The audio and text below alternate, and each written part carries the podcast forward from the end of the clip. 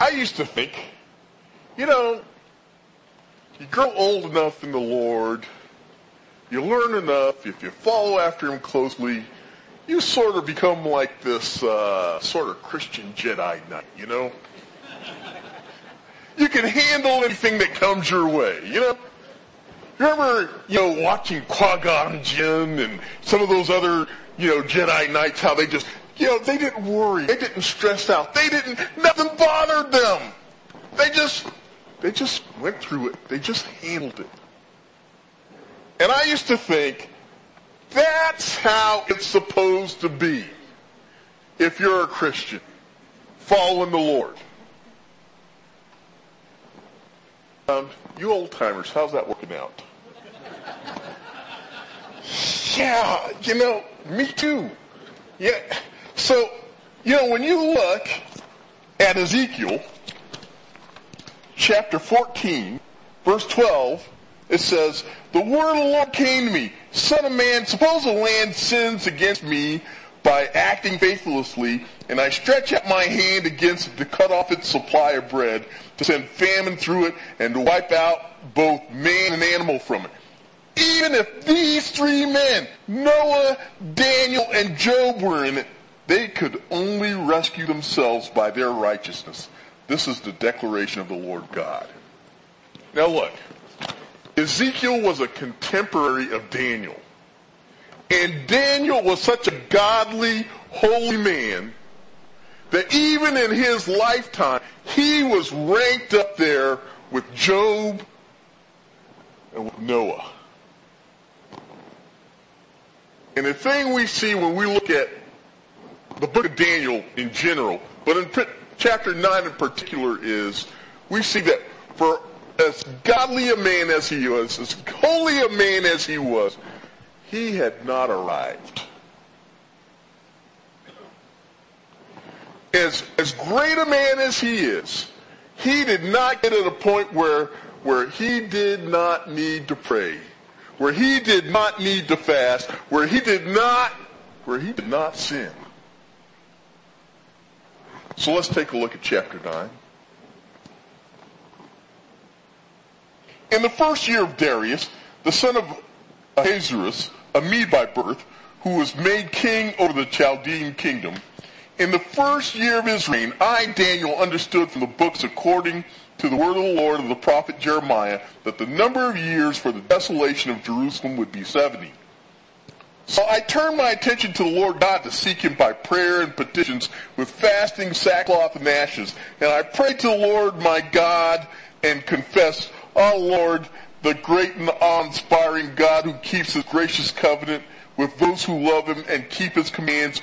We have sinned, done wrongly, acted wickedly, rebelled, and turned away from your commands and ordinances. We have not listened to your servants the prophets who spoke in your name to our kings, leaders, and fathers, and all the people in the land.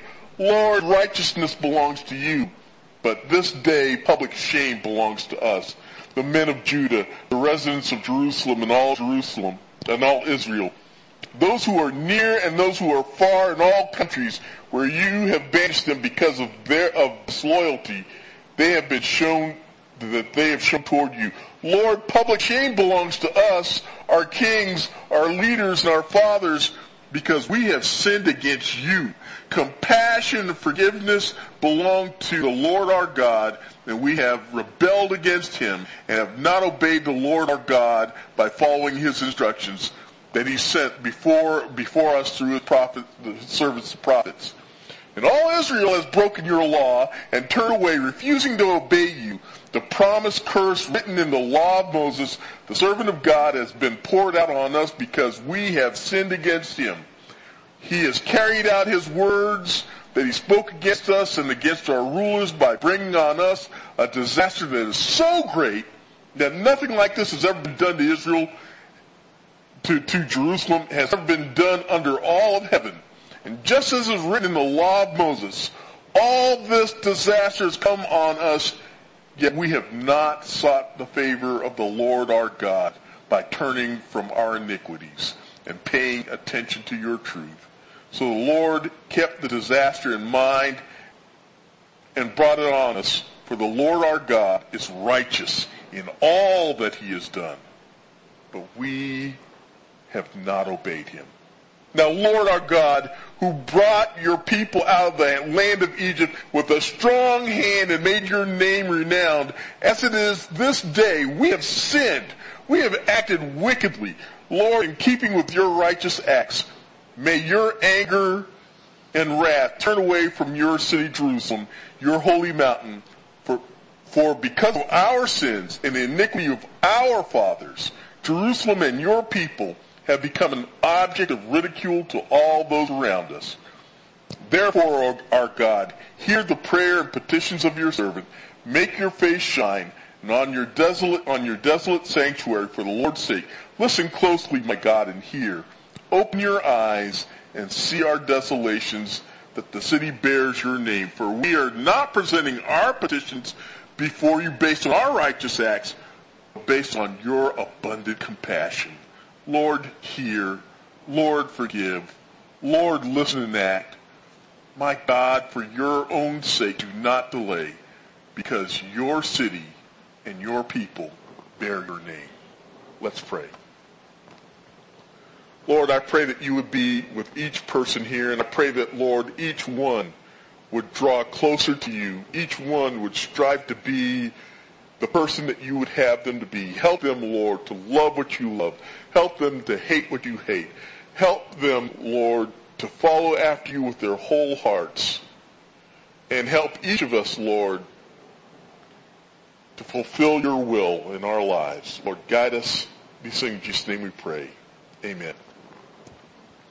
One of the things we see in this section of scripture is it's the first year of Darius the Mede. He, by the way, Daniel, at this point, is about 85 years of age. He's no kid. He's been following the Lord from the time he was a youth. And once again, folks, he has not arrived. It's not all it's not all something that he just takes for granted. One of the things he says here is, in the first year of his reign, I, Daniel, understood from the books, according to the word of the, prophet Jeremiah, that the number of years for the desolation of Jerusalem would be 70. So he's 85 years old. And you know what he's doing? He's reading the Word of God. And this is probably not the first time he's read Jeremiah. He's probably read Jeremiah and the other prophets and the law. He's probably read them over and over again. But this time, he's reading it, and it dawns on him as he's reading it that they are supposed to be in Babylon for 70 years. Well, you know, if you take into account that they were taken into captivity about 609, you go, and he was 15, 13 to 15 years old when that happened. If you add 70 years to that, then that brings you to about 539, and he's about 85 years old. And he's thinking, wait, wait a minute. This is coming to an end. What does this mean? And he begins to pray. See, because, you know, no matter how long you've been with the Lord, no matter how many times you've read His Word, He's still got something to say to you. He's still got something new for you. He's still got something He wants you to see, something He wants you to hear, something He wants you to do.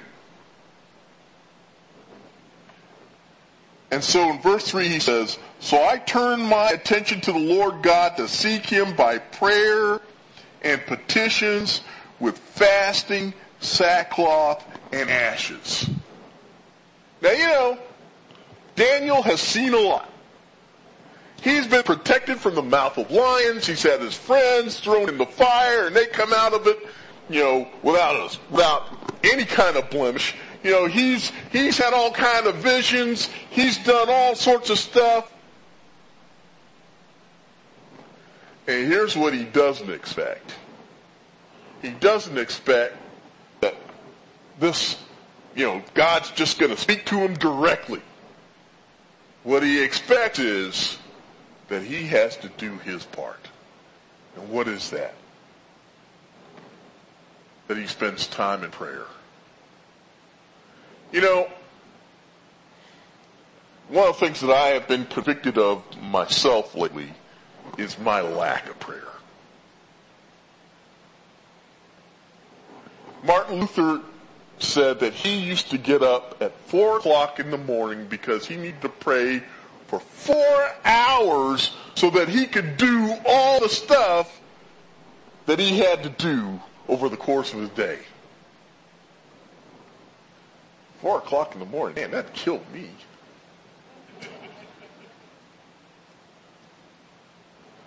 But I suspect that Martin Luther had the right perspective on things. And if you are to do everything that the Lord wants you to do, you need to be sensitive to his leading, sensitive to his will, sensitive to his word, and you get that by spending time alone with him in prayer. So here's some things about his prayer I think that we should take note of, okay? Number one, he begins with adoration. In verse 4 he says, I prayed to the Lord my God and confessed, Oh ah, Lord, the great and awe-inspiring God who keeps his gracious covenant with those who love him and keep his commands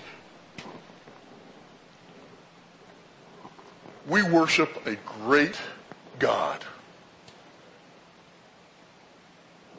We worship a patient God. I mean, let's face it. If you or I were God, what would, we, what would we be doing to people? Oh well, that Matt Cropley. I don't know what I'm going to do with him. But he is patient. And he is loving. And he is kind. And he is forgiving.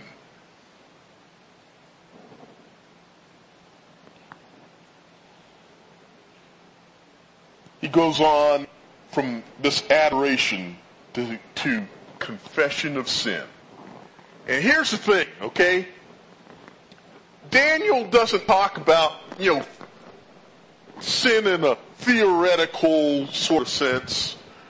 He doesn't talk about, you know, our fathers did this. What does he say? He uses the terms we. He uses the term I. No, he realizes that he is still a sinner. He is still in need of being made righteous through Christ. Folks, he has not arrived. And so from verse 5 all the way to verse 15, he's confessing the sins of the people.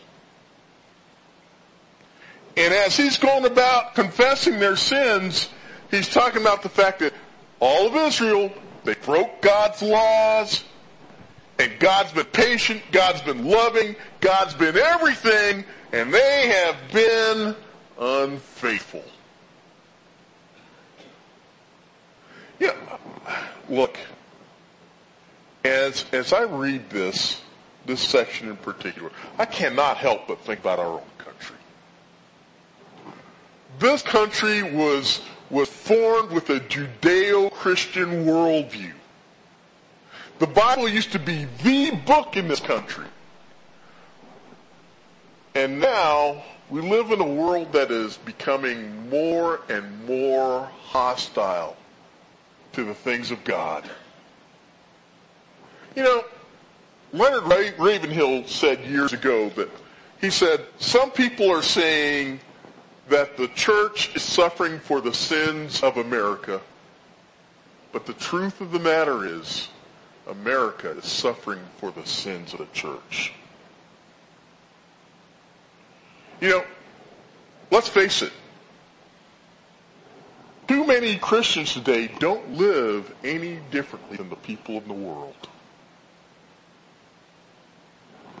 I saw a statistic just recently that for every 60 church people, one person gets saved.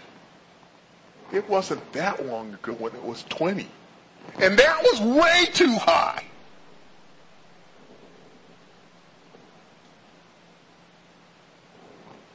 we're not evangelistic enough. And maybe we're not evangelistic enough because, well, we don't have our hearts and minds set in the right things. We're not focused on the things of God. We don't live any differently than the rest of the world.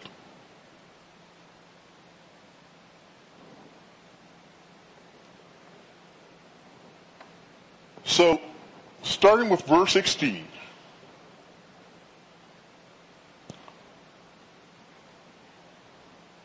Verse 17, I'm sorry. He says, Therefore, O God, our God, hear the prayer and the petitions of your servant. Make your face shine on your desolate sanctuary for the Lord's sake. Listen closely, my God, and hear. Open your eyes and see. Our desolations in the city that bears your name. For we are not presenting our petitions before you based on our righteous acts, but based on your abundant compassion. We serve a compassionate God, folks. We should never forget that. Lord, hear. Lord, forgive. Lord, listen and act my God, for your own sake, do not delay because your city and your people bear your name. See, they've been in captivity for 70 years because of their sinful behavior. And now, that's come to an end. Now, what's next? Verse 20. While I was speaking, praying, confessing my sin and the sin of my people Israel, and presenting my petition before the Lord my God concerning the holy mountain of my God, while I was praying, Gabriel, the man I'd seen in the first vision, reached me in extreme weariness about the time of the evening offering. He gave me this explanation. Daniel, I've come now to give you understanding. And as the beginning of your petitions Uh, as, at the beginning of your petitions, an answer went out, and I have come to give it, for you are treasured by God. So consider the message and understand the vision. Now, you know something? When you are praying, if you belong to Him, He's answering your prayer. Even though you may not realize it, He's at work. Folks, one of the things that we have to do is that we have to trust him. And we, you know, the thing is, we want everything on our time. We've got a plan for how we think that things should work out. But if we are trusting him, we will wait on his timetable we will get with his plan. Something else here. He was saying, while he was praying, Gabriel, the man that I'd seen in the first vision.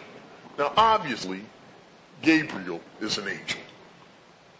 His name, Gabriel, means the mighty one of God. No, God could have just sent, you know, any angel.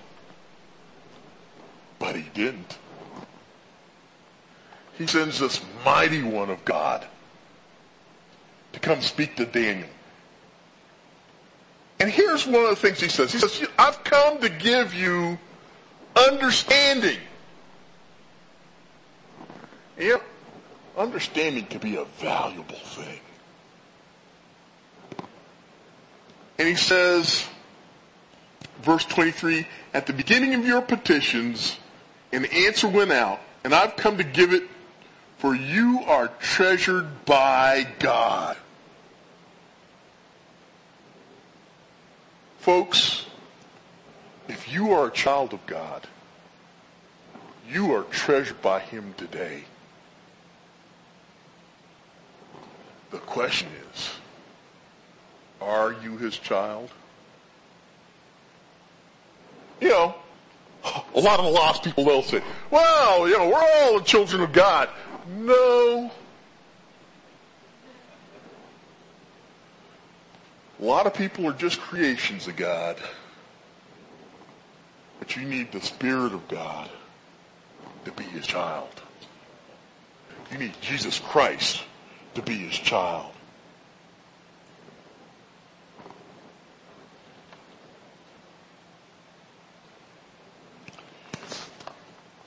So, one of the things that he says, verse 23, so consider the message and understand the vision. And here's the vision. You know, our pastor Bill says, this is one of the most complicated sections of scripture, you know, and he's right. And one of these days I'm going to pay him back for this.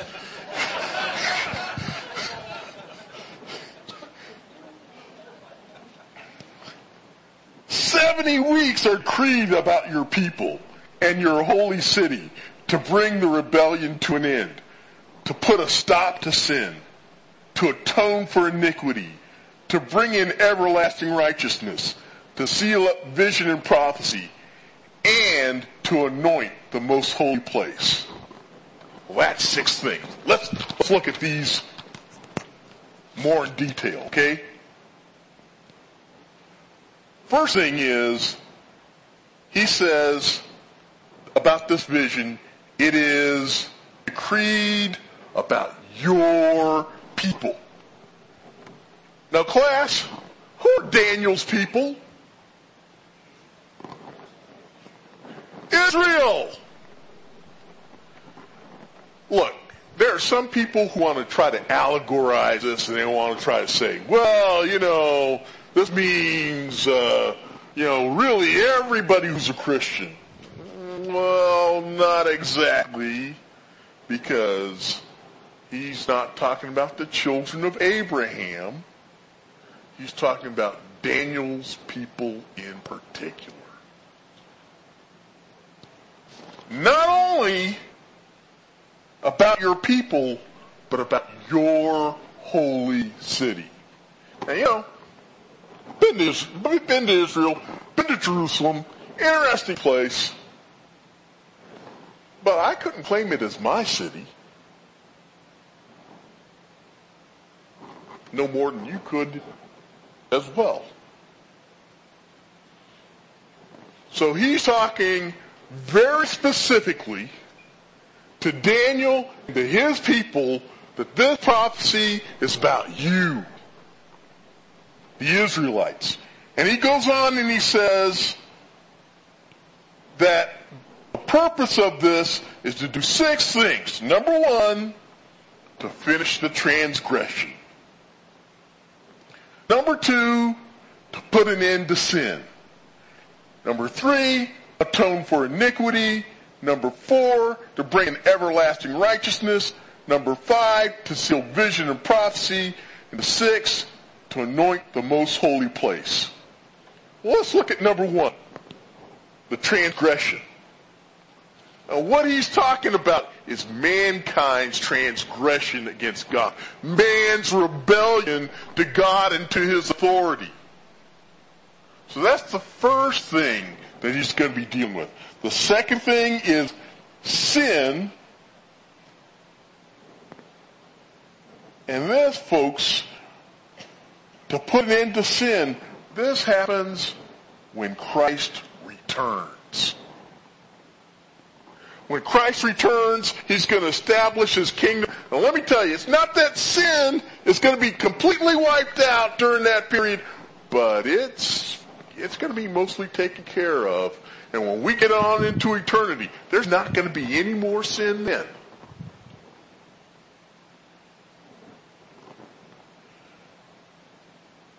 Number three, to atone for iniquity. Folks, this was, this was handled at the cross. Number four, to bring in everlasting righteousness. And this happens when God's millennial kingdom comes in. Number five, to seal vision and prophecy. Now look, when the millennial kingdom comes in, Jesus Christ is going to be there.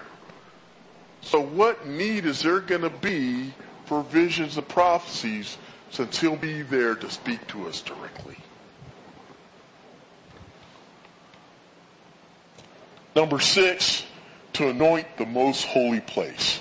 When you look at Ezekiel chapters 40 through 48, you see the city of Jerusalem and you see this temple The temple that's promised during the millennial kingdom.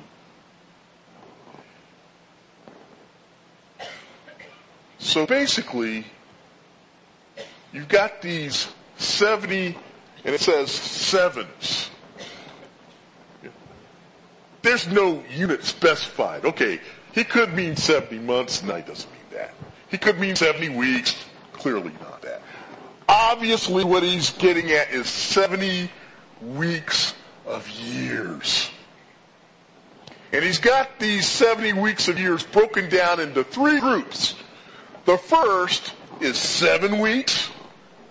The second group is 62 weeks, or 439 years. And the third is one week, which is seven years. So, seven weeks, 49 years, 62 weeks, 434 years, and one week, seven years. Altogether, that's 490 years. Now, you might be wondering, why 40 weeks of years? Well, it ties into something that we saw earlier. Beginning in chapter 9, verse 1, verse 2, he's talking about something that he reads in Daniel. I mean in, in Jeremiah. So if you will, turn with me to Jeremiah chapter 25.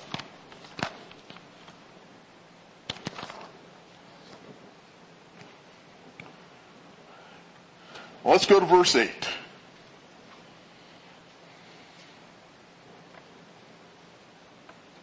Therefore, this is what the Lord of armies says. Because you've not obeyed my words, I'm going to send for all the families of the north. This is the Lord's declaration. And send for my servant Nebuchadnezzar, king of Babylon, and I will bring them against this land and against its residents and against all these surrounding nations, and I will completely destroy them and make them an example of horror and scorn and ruins forever. I will eliminate the sound of joy and gladness from them, and the, the voice of the groom and the bride, the, the sound of millstones and the light of lamp. The whole lamp, land will become a desolate ruin, and these nations will serve the king of Babylon for 70 years. So, this is what Daniel was initially referring to. But once again, the question is, why 70 years? Well, let's now go to Second Chronicles and chapter 36.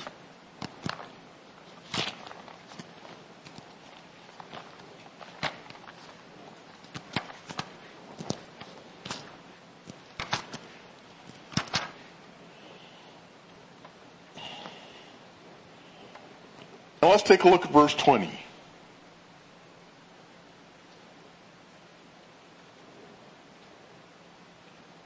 He deported those who escaped from the sword to Babylon, and they became servants to him and his sons until the rise of the Persian kingdom. This fulfilled the word of the Lord through Jeremiah, and the land enjoyed its Sabbath rest all the days of the desolation until the 70 years were fulfilled.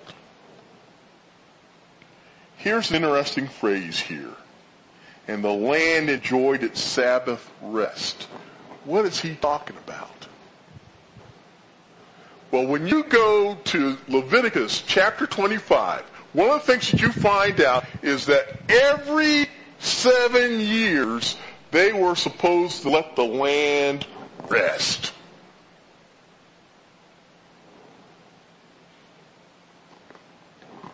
And the Lord said he'd take care of them if they did that. Let's go to Leviticus 26 though.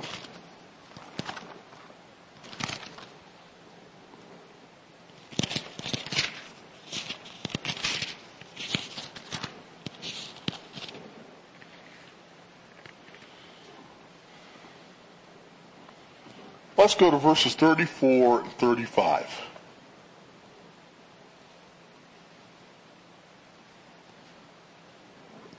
Well, let's let's go just a little before that. Um, let's go to verse 27. And if in spite of this you do not obey me, but act with hostility toward me, I will act with furious hostility toward you. And I will also discipline you seven times for your sins. And you'll eat the flesh of your sons, you'll eat the flesh of your daughters. I will destroy your high places, cut down your shrines, and heap your lifeless bodies on the lifeless bodies of your idols. I will reject you. Boy, that's a promise you don't want to claim. And I will reduce your cities to ruins and devastate your sanctuaries. I will not smell the pleasing aroma of your sacrifices. I will devastate the land so that your enemies who come to live there shall be appalled by it. But I will scatter you among the nations and I will draw a sword to chase after you so your land will become desolate and your cities will become ruins. Then the land will make up for its Sabbath years during the time it lies desolate, while you are in the land of your enemies. And at that time the land will rest and make up for its Sabbath. As long as it lies desolate, it will have the rest that it did not have during your Sabbaths when you lived there. So in other words, for 490 years, they ignored the command of the Lord in this area.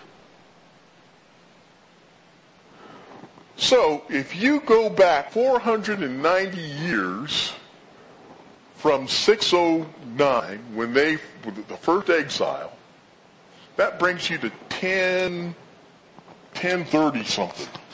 1039. So almost after the time that David died, from that point on, they didn't obey the Lord. Well, now they had to pay for it with 70 years in exile in Babylon. And the land laid fallow. So now there are 70 weeks of years of prophecy that these people have left to fulfill for these six things that we mentioned earlier to be taken care of. So, you know, there's a whole bunch of different views on these things. You know, I got a number of friends who are they're Reformed Baptists, and I got people who are friends who are Presbyterians, and you know they take this sort of amillennialist view where basically, you know, they, it, it's all allegory, you know, it's all figurative, it's all metaphor, and all the stuff was taken care of in 70 AD. And you know, to those friends of mine, you know, I, I, I just have to say, you know, they're entitled to be wrong.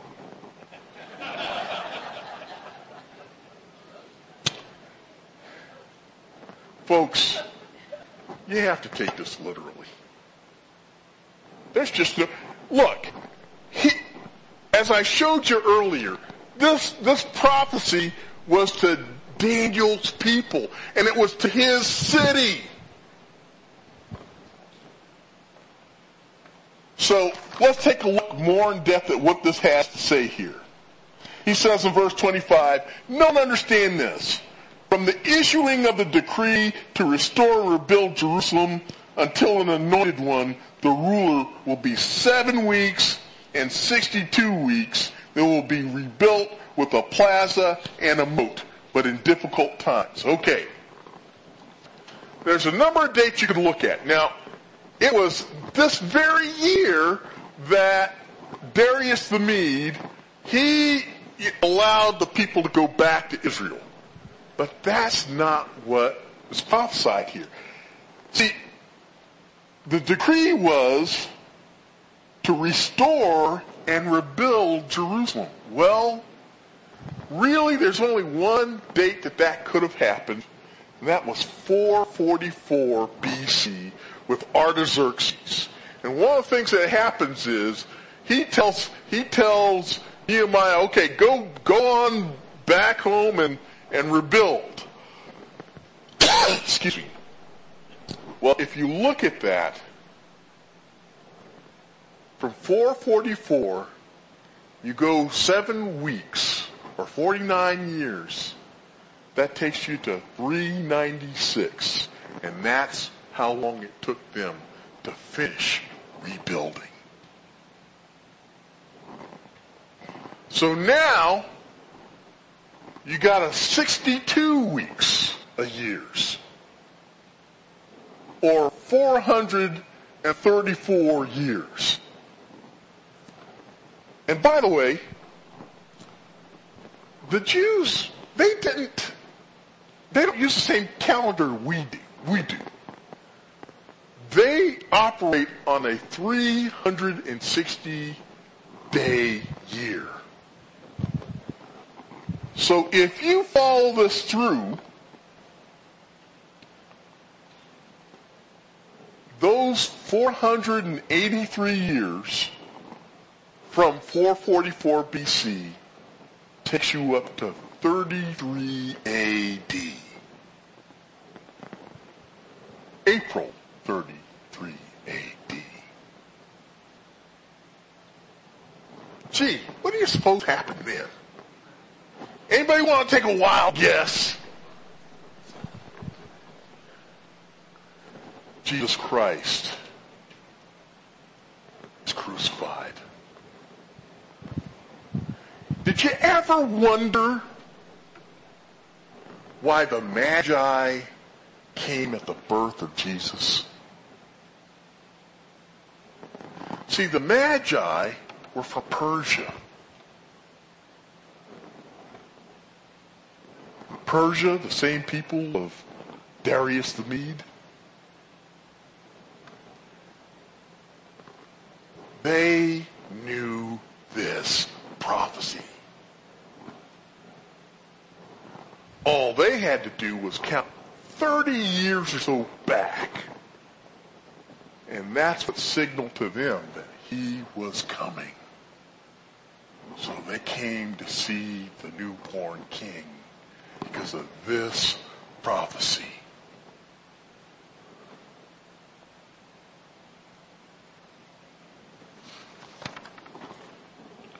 So, verse 26. After those 62 weeks, the anointed one, which we also get the word Messiah from this, the Messiah will be cut off and will have nothing and the people of the coming ruler will destroy the city and the sanctuary. The end will come with a flood. Until the end, there will be war. Desolations are decreed.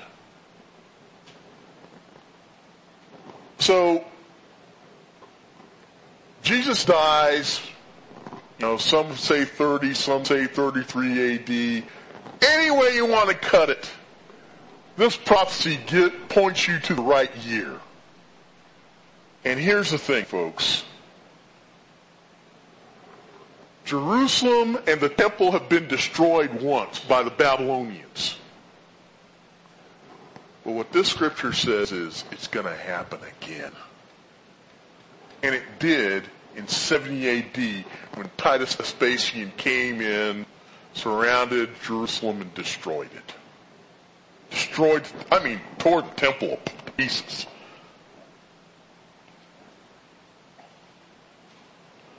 Verse 27. He, this ruler who is to come, will make a firm covenant with many for one week. Okay, so you had 483 of these years pass. So there's one week left. Seven years. He says, he'll make a firm covenant with many for one week, but in the middle of the week, he will put a stop to the sacrifice and offering and the abomination of desolation will be on the wing of the temple until decreed des- uh, destruction is poured out on the desolator. Now, in 165 BC, Antiochus Epiphanes came in. He made a seven-year pact with Israel, but in the middle of it, well, he uh, he just ignores the pact and he comes in and he just he kills, I think, 40,000 people the first day. He goes in to the temple, sacrifices a sow on the altar to Zeus Olympus, to Zeus Olympus. He desecrates the temple. And some people see that as the fulfillment of this prophecy. Well, I think it's really a forerunner. I think it's really a picture of what is to come because he doesn't do some of these other things. But the bottom line is this. Seven more years are to come. And they look to be difficult and painful for the followers of Jesus Christ. But you know what? we win. We win because we have him. Now, folks, there's a lot we can make sense of here. There's still stuff we don't fully understand. But the bottom line is this. God has a plan for all of time. And if you belong to him, he has a place for you in that. He wants you to be with him. For the rest of the world, there's just wrath. If you don't know him today, that's all you had to look forward to. The wrath of God.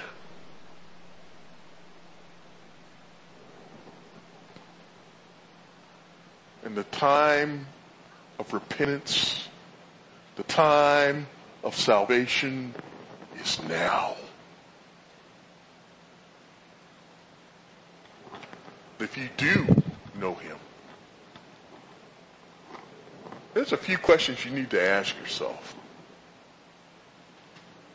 Are you following after him with your whole heart? Are you striving to love what he loves and hate what he hates?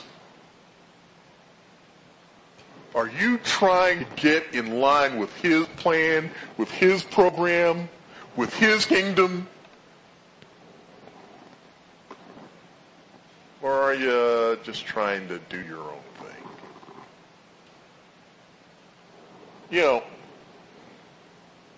you don't have to look too hard to find that there's there's a lot of ministers, there's a lot of there's a lot of people in ministry, there's a lot of people in a lot of places who claim the name of Christ, but they're just doing their own thing. They're trying to make their own kingdom, trying to they're just trying to do their own thing, go their own way.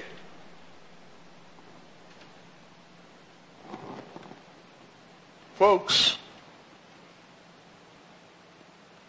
this is no game.